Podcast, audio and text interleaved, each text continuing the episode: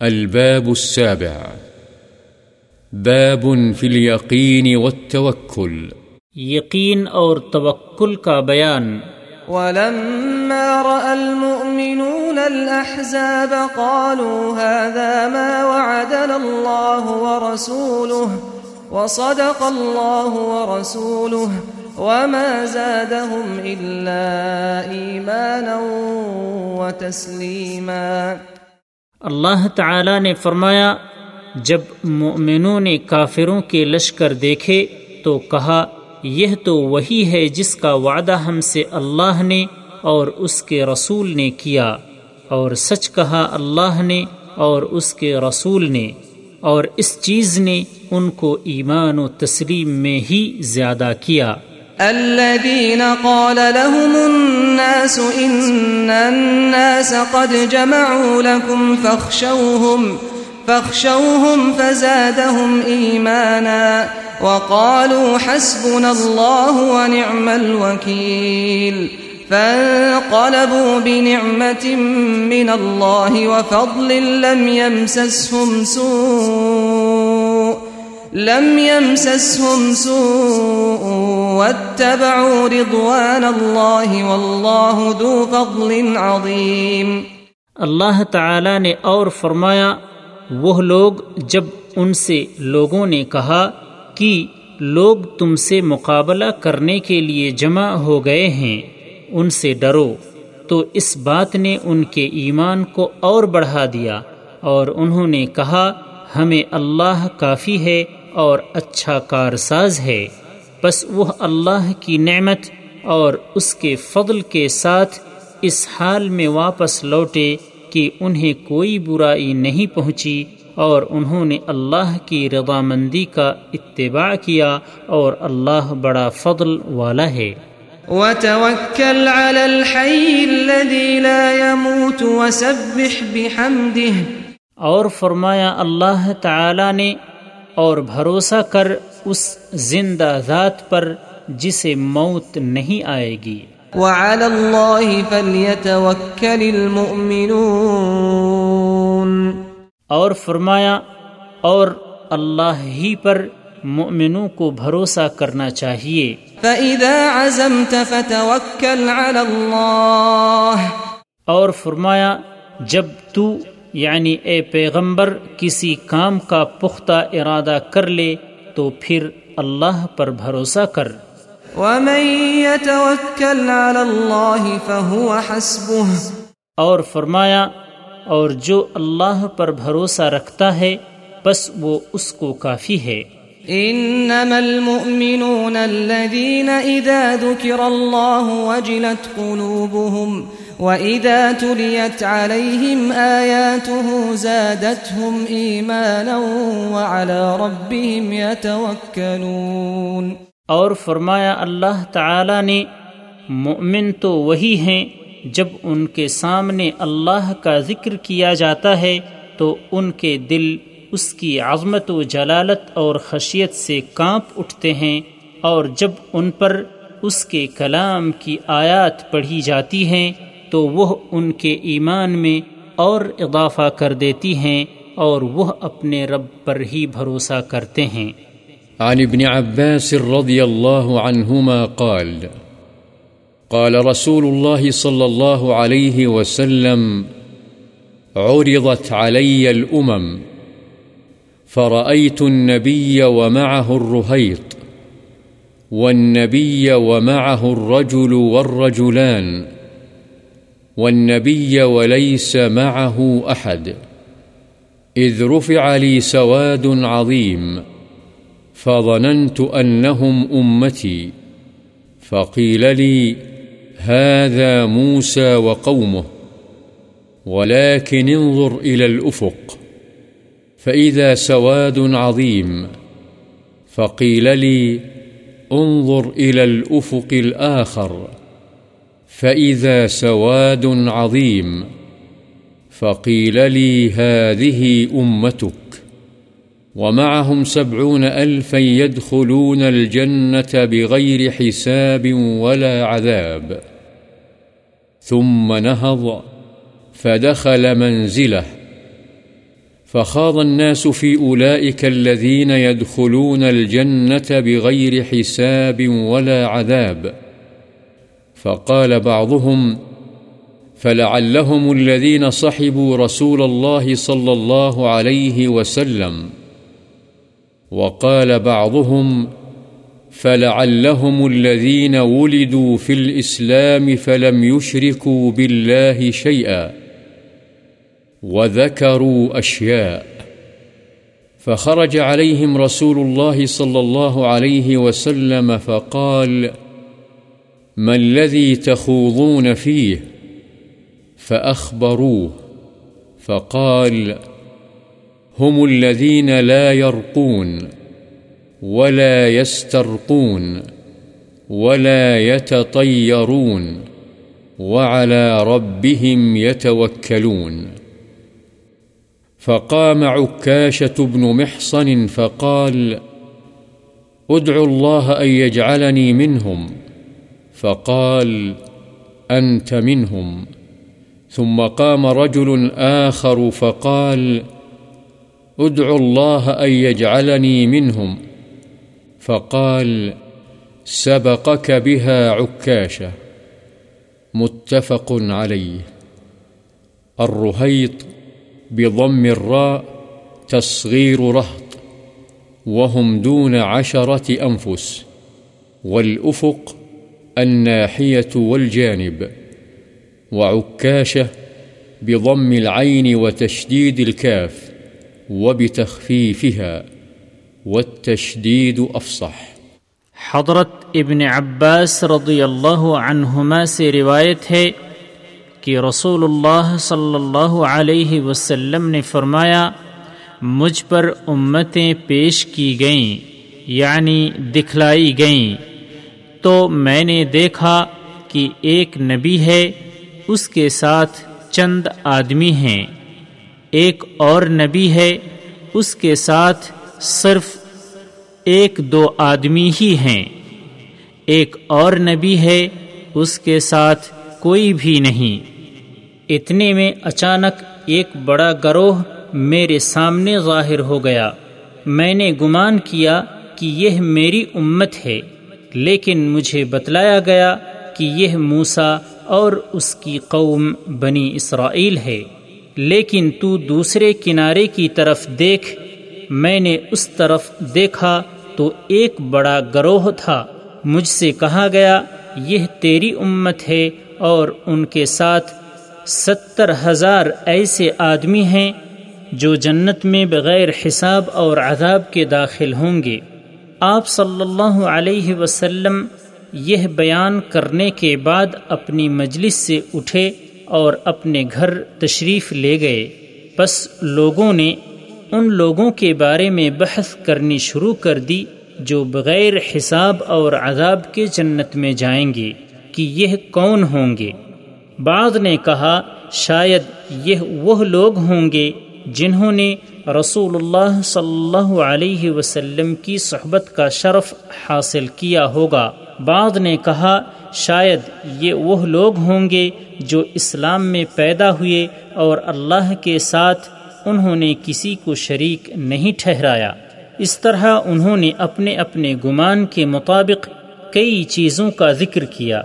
اتنے میں رسول اللہ صلی اللہ علیہ وسلم واپس تشریف لے آئے آپ نے پوچھا، تم کس چیز میں بحث کر رہے تھے؟ انہوں نے آپ کو ساری بات بتلائی جو آپ کی غیر موجودگی میں ہوئی تھی۔ آپ نے فرمایا، یہ وہ لوگ ہوں گے جو نہ خود جھاڑ پھونک کرتے ہیں، نہ کسی اور سے کرواتے ہیں، اور نہ بدشگونی لیتے ہیں، اور صرف اپنے رب پر بھروسہ رکھتے ہیں۔ یہ سن کر عکاشہ بن محسن کھڑے ہوئے اور کہا، اللہ کے رسول، میرے لیے دعا فرمائیں کہ اللہ مجھے ان میں سے کر دے۔ آپ صلی اللہ علیہ وسلم نے ارشاد فرمایا، تو ان میں سے ہے۔ پھر ایک اور آدمی کھڑا ہوا اور اس نے کہا، میرے لیے بھی دعا فرمائیں، اللہ مجھے بھی ان میں سے کر دے۔ آپ نے فرمایا عکاشہ اس میں تجھ سے سبقت لے گیا ہے، بخاری و مسلم۔ عن ابن عباس رضي الله عنهما أيضا أن رسول الله صلى الله عليه وسلم كان يقول اللهم لك أسلمت وبك آمنت وعليك توكلت وإليك أنبت وبك خاصمت اللهم أعوذ بعزتك لا إله إلا أنت أن تضلني. أنت الحي الذي لا تموت. والجن والإنس يموتون. متفق عليه. وهذا لفظ مسلم واختصره البخاري. حضرت ابن عباس رضی اللہ عنہما بیان کرتے ہیں کہ رسول اللہ صلی اللہ علیہ وسلم فرمایا کرتے تھے، اے اللہ، میں نے اپنے آپ کو تیرے سپرد کر دیا اور تجھ پر ایمان لے آیا اور تیری ذات پر بھروسہ کیا اور تیری طرف رجوع کیا اور تیری ذات کی مدد سے جھگڑتا ہوں۔ اے اللہ، تیرے غلبے کے ذریعے سے میں پناہ مانگتا ہوں، تیرے سوا کوئی معبود نہیں اس بات سے کہ تو مجھے سیدھے راستے سے بھٹکا دے۔ تو زندہ اور قیوم ہے جسے موت نہیں آئے گی اور تمام انس و جن موت کی آغوش میں چلے جائیں گے۔ بخاری و مسلم۔ یہ الفاظ جو نقل ہوئے مسلم کے ہیں۔ بخاری نے اسے مختصر بیان کیا ہے۔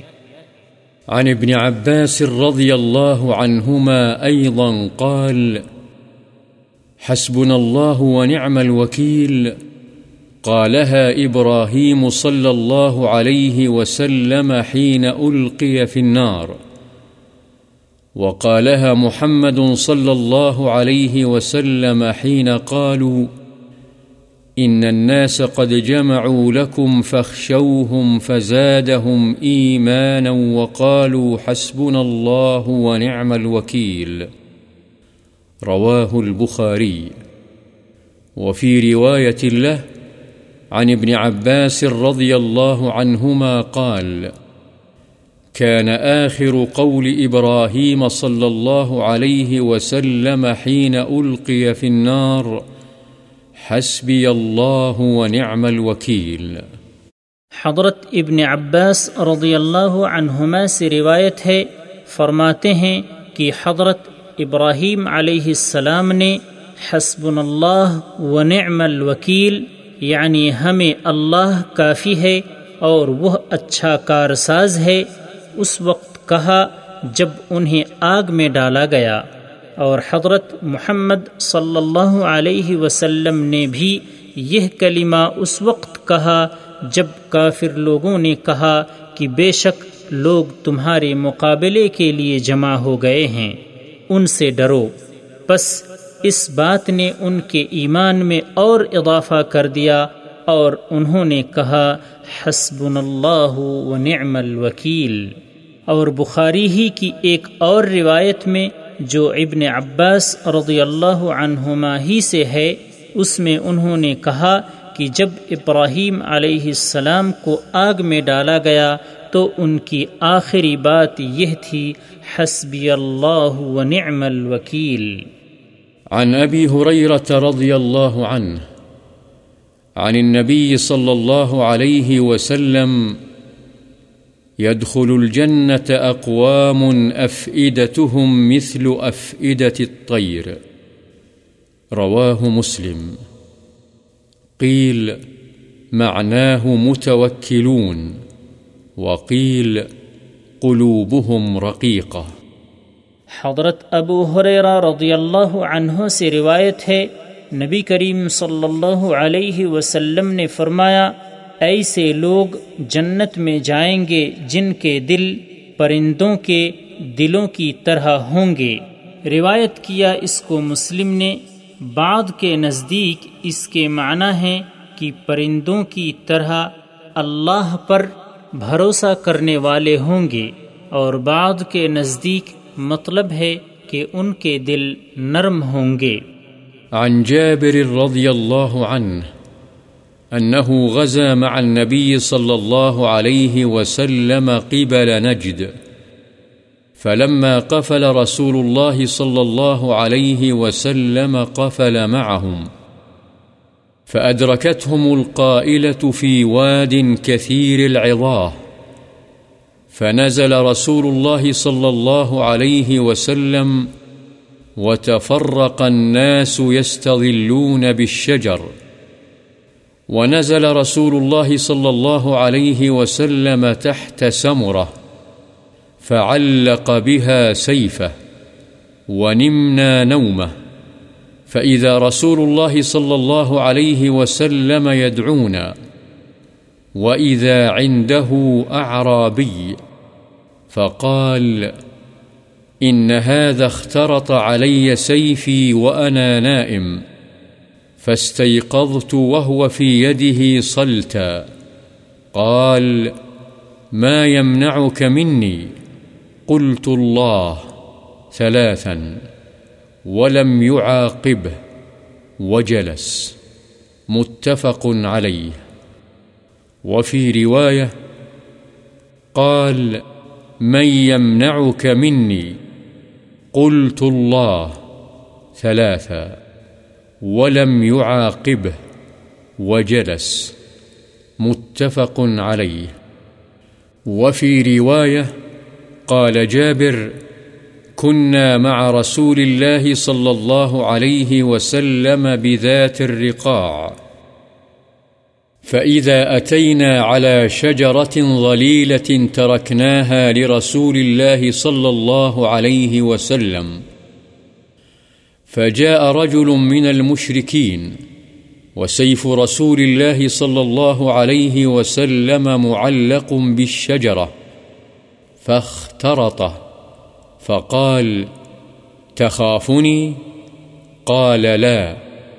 قال فمن يمنعك مني؟ قال الله. وفي رواية أبي بكر الإسماعيلي في صحيحه قال، من يمنعك مني؟ قال، الله. قال، فسقط السيف من يده. فأخذ رسول الله صلى الله عليه وسلم السيف، فقال، من يمنعك مني؟ فقال، كن خير آخذ. فقال، تشهد أن لا إله إلا الله وأني رسول الله؟ قال، لا، ولكني أعاهدك ألا أقاتلك ولا أكون مع قوم يقاتلونك، فخلى سبيله. فأتى أصحابه فقال، جئتكم من عند خير الناس. قوله قفل أي رجع والعظاه الشجر الذي له شوك، والسمرة بفتح السين وضم الميم الشجرة من الطلح، وهي العظام من شجر العظاه واخترط السيف أي سله وهو في يده، صلتا أي مسلولا، وهو بفتح الصاد وضمها. حضرت جابر رضی اللہ عنہ سے روایت ہے، وہ رسول اللہ صلی اللہ علیہ وسلم کے ساتھ نجد کی طرف جہاد کے لیے گئے۔ جب رسول اللہ صلی اللہ علیہ وسلم واپس ہوئے، تو یہ بھی ان کے ساتھ واپس آ گئے۔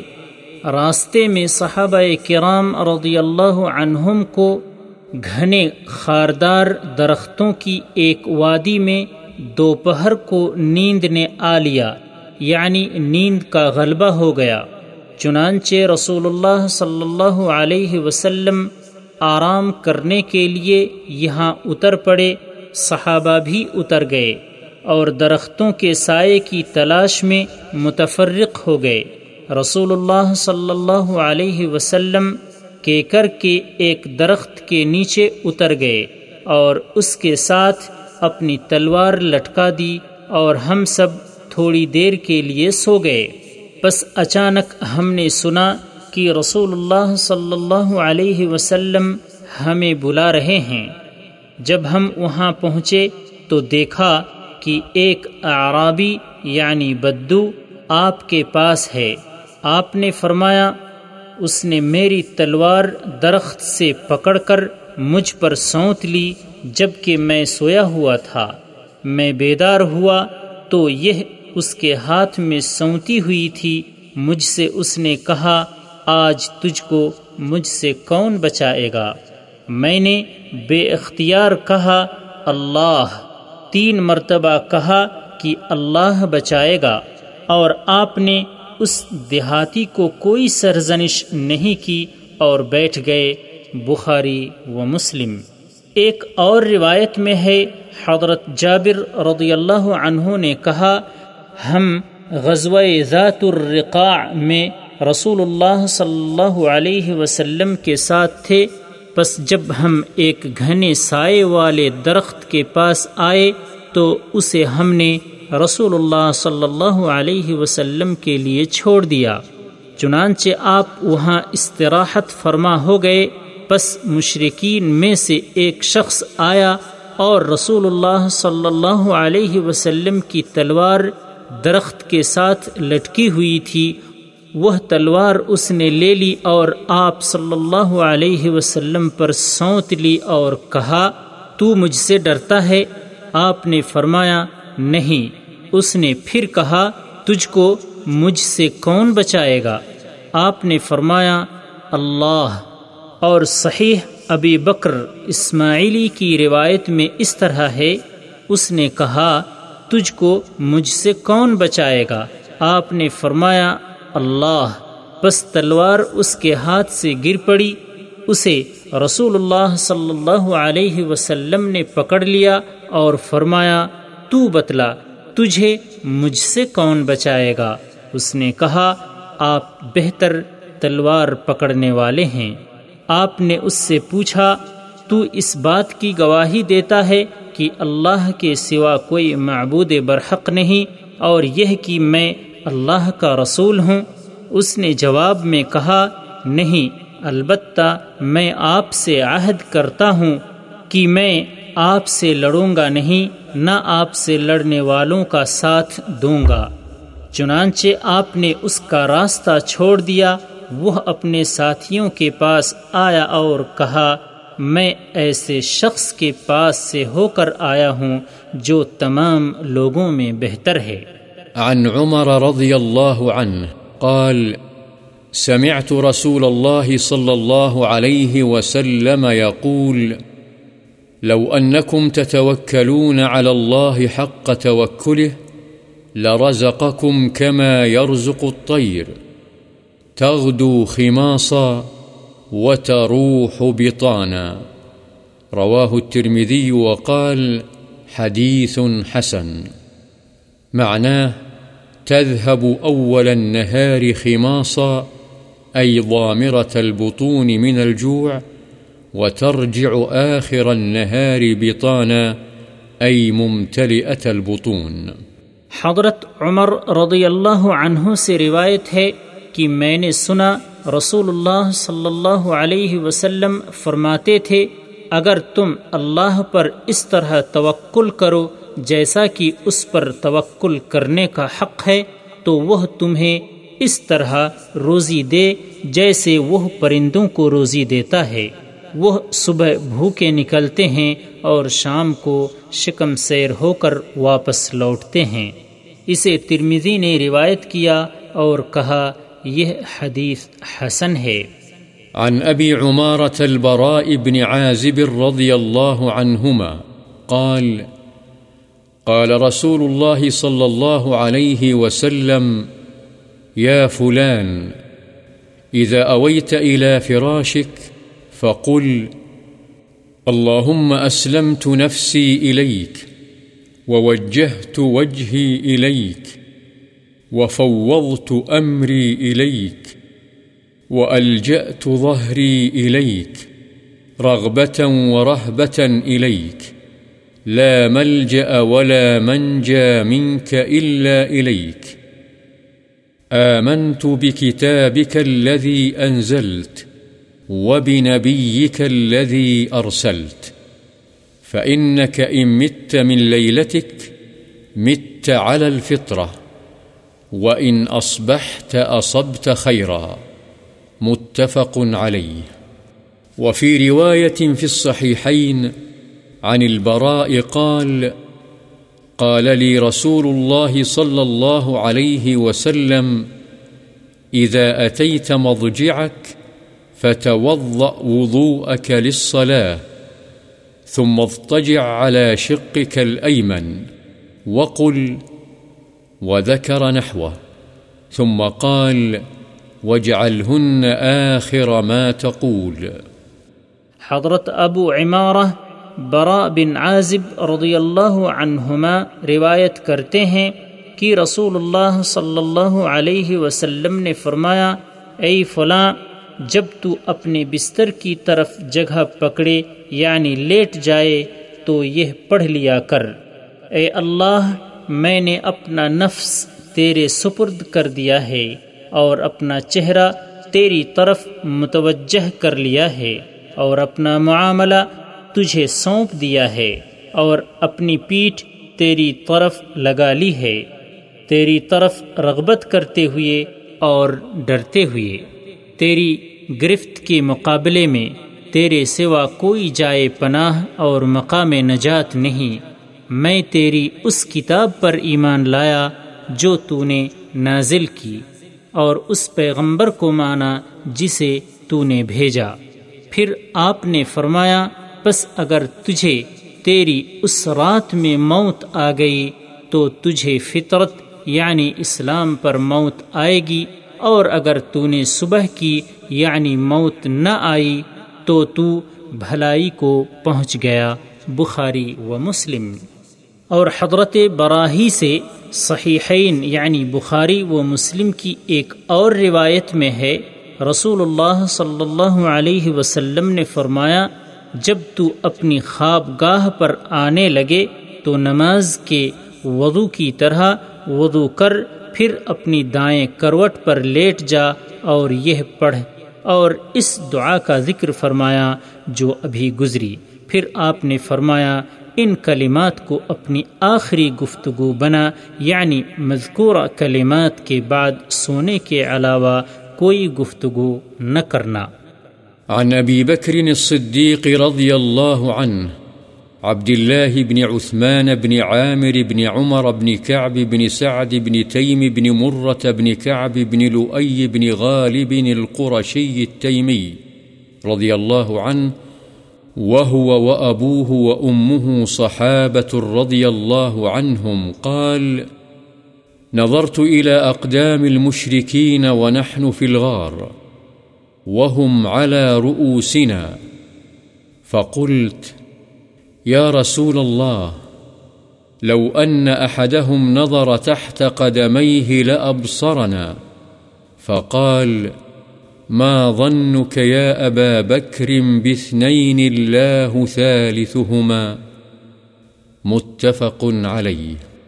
حضرت ابو بکر صدیق رضی اللہ عنہ، عبداللہ بن عثمان بن عامر بن عمر بن کعب بن سعد بن تیم بن مرہ بن کعب بن لوئی بن غالب قریشی تمیمی سے روایت ہے اور یہ ابو بکر، ان کے والد عثمان اور ان کی والدہ تینوں صحابی ہیں رضی اللہ عنہم۔ انہوں نے فرمایا، میں نے مشرقوں کے قدموں کی طرف دیکھا جب ہم غار سور میں تھے اور وہ ہمارے سروں پر تھے۔ بس میں نے کہا، یا رسول اللہ، اگر ان میں سے کوئی اپنے قدموں کی طرف دیکھ لے تو یقیناً وہ ہمیں دیکھ لے گا۔ آپ نے فرمایا، اے ابو بکر ان دو کے ساتھ تمہارا کیا گمان ہے کہ جن کا تیسرا اللہ ہو؟ یعنی ہم دو ہی نہیں، بلکہ تیسرا ہمارے ساتھ اللہ ہے اور جن کے ساتھ اللہ ہو، ان کا کوئی کیا بگاڑ سکتا ہے؟ بخاری و مسلم۔ عن ام المؤمنين ام سلمة واسمها هند بنت أبي أمية حذيفة المخزومية رضي الله عنها أن النبي صلى الله عليه وسلم كان إذا خرج من بيته قال، بسم الله، توكلت على الله، اللهم إني أعوذ بك أن أضل أو أضل، أو أزل أو أزل. أو أزل أو أظلم أو أظلم، أو أجهل أو يجهل علي. حديث صحيح. رواه أبو داود والترمذي وغيرهما بأسانيد صحيحة. قال الترمذي حديث حسن صحيح، وهذا لفظ أبي داود.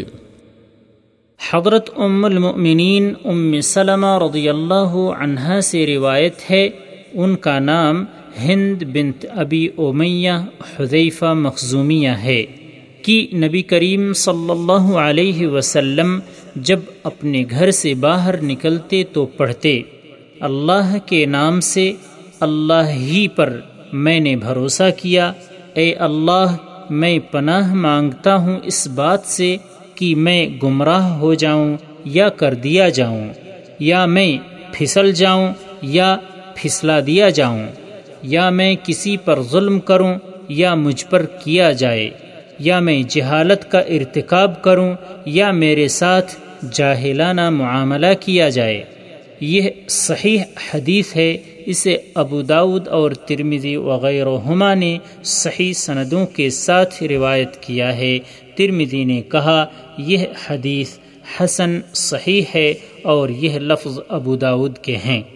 عن أنس رضي الله عنه قال قال رسول الله صلى الله عليه وسلم، من قال، يعني إذا خرج من بيته، بسم الله، توكلت على الله، ولا حول ولا قوة إلا بالله، يقال له، هديت وكفيت ووقيت. وتنحى عنه الشيطان. رواه أبو داود والترمذي والنسائي في عمل اليوم والليلة وغيرهم. وقال الترمذي حديث حسن. زاد أبو داود فيقول يعني الشيطان لشيطان آخر كيف لك برجل قد هدي وكفي ووقي. حضرت انس رضی اللہ عنہ سے روایت ہے کہ رسول اللہ صلی اللہ علیہ وسلم نے فرمایا، جو شخص گھر سے نکلتے وقت یہ پڑھ لے، اللہ کے نام سے میں شروع کرتا ہوں۔ میں نے اللہ ہی پر بھروسہ کیا، گناہ سے پھرنا اور نیکی کی قوت کا میسر آ جانا اللہ کی مدد کے بغیر ممکن نہیں، تو اس کو کہا جاتا ہے تو ہدایت دیا گیا، تیری کفایت کی گئی اور تو بچا لیا گیا اور شیطان اس سے دور ہو جاتا ہے۔ اس کو ابو داود ترمیدی نسائی وغیرہ نے روایت کیا۔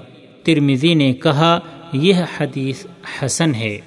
ابو داود نے یہ الفاظ مزید روایت کیے ہیں، شیطان دوسرے شیطان کو کہتا ہے، تیرا اس آدمی پر کیسے بس چلے گا جس کو ہدایت سے نواز دیا گیا، وہ کفایت کیا گیا اور اس کو بچا لیا گیا، یا مکروحات سے اس کی حفاظت کی گئی۔ وعن انس رضی اللہ عنہ قال كان أخوان على عهد النبي صلى الله عليه وسلم فكان أحدهما يأتي النبي صلى الله عليه وسلم والآخر يحترف. فشكى المحترف أخاه للنبي صلى الله عليه وسلم، فقال لعلك ترزق به. رواه الترمذي بإسناد صحيح على شرط مسلم. يحترف، يكتسب ويتسبب. حضرت انس رضی اللہ عنہ سے روایت ہے کہ نبی صلی اللہ علیہ وسلم کے زمانے میں دو بھائی تھے، ایک ان میں سے نبی صلی اللہ علیہ وسلم کی خدمت میں حاضر رہتا اور آپ سے دین کا علم سیکھتا، دوسرا کاروبار کرتا اور کماتا۔ کاروباری بھائی نے اپنے بھائی کی شکایت نبی صلی اللہ علیہ وسلم سے کی کہ وہ کاروبار کرنے کی بجائے زیادہ تر آپ کے پاس رہتا ہے۔ آپ نے فرمایا، تمہیں کیا معلوم؟ شاید تمہیں روزی اس کی وجہ سے ہی ملتی ہو۔ اسے ترمیزی نے صحیح سند کے ساتھ شرط مسلم پر روایت کیا ہے۔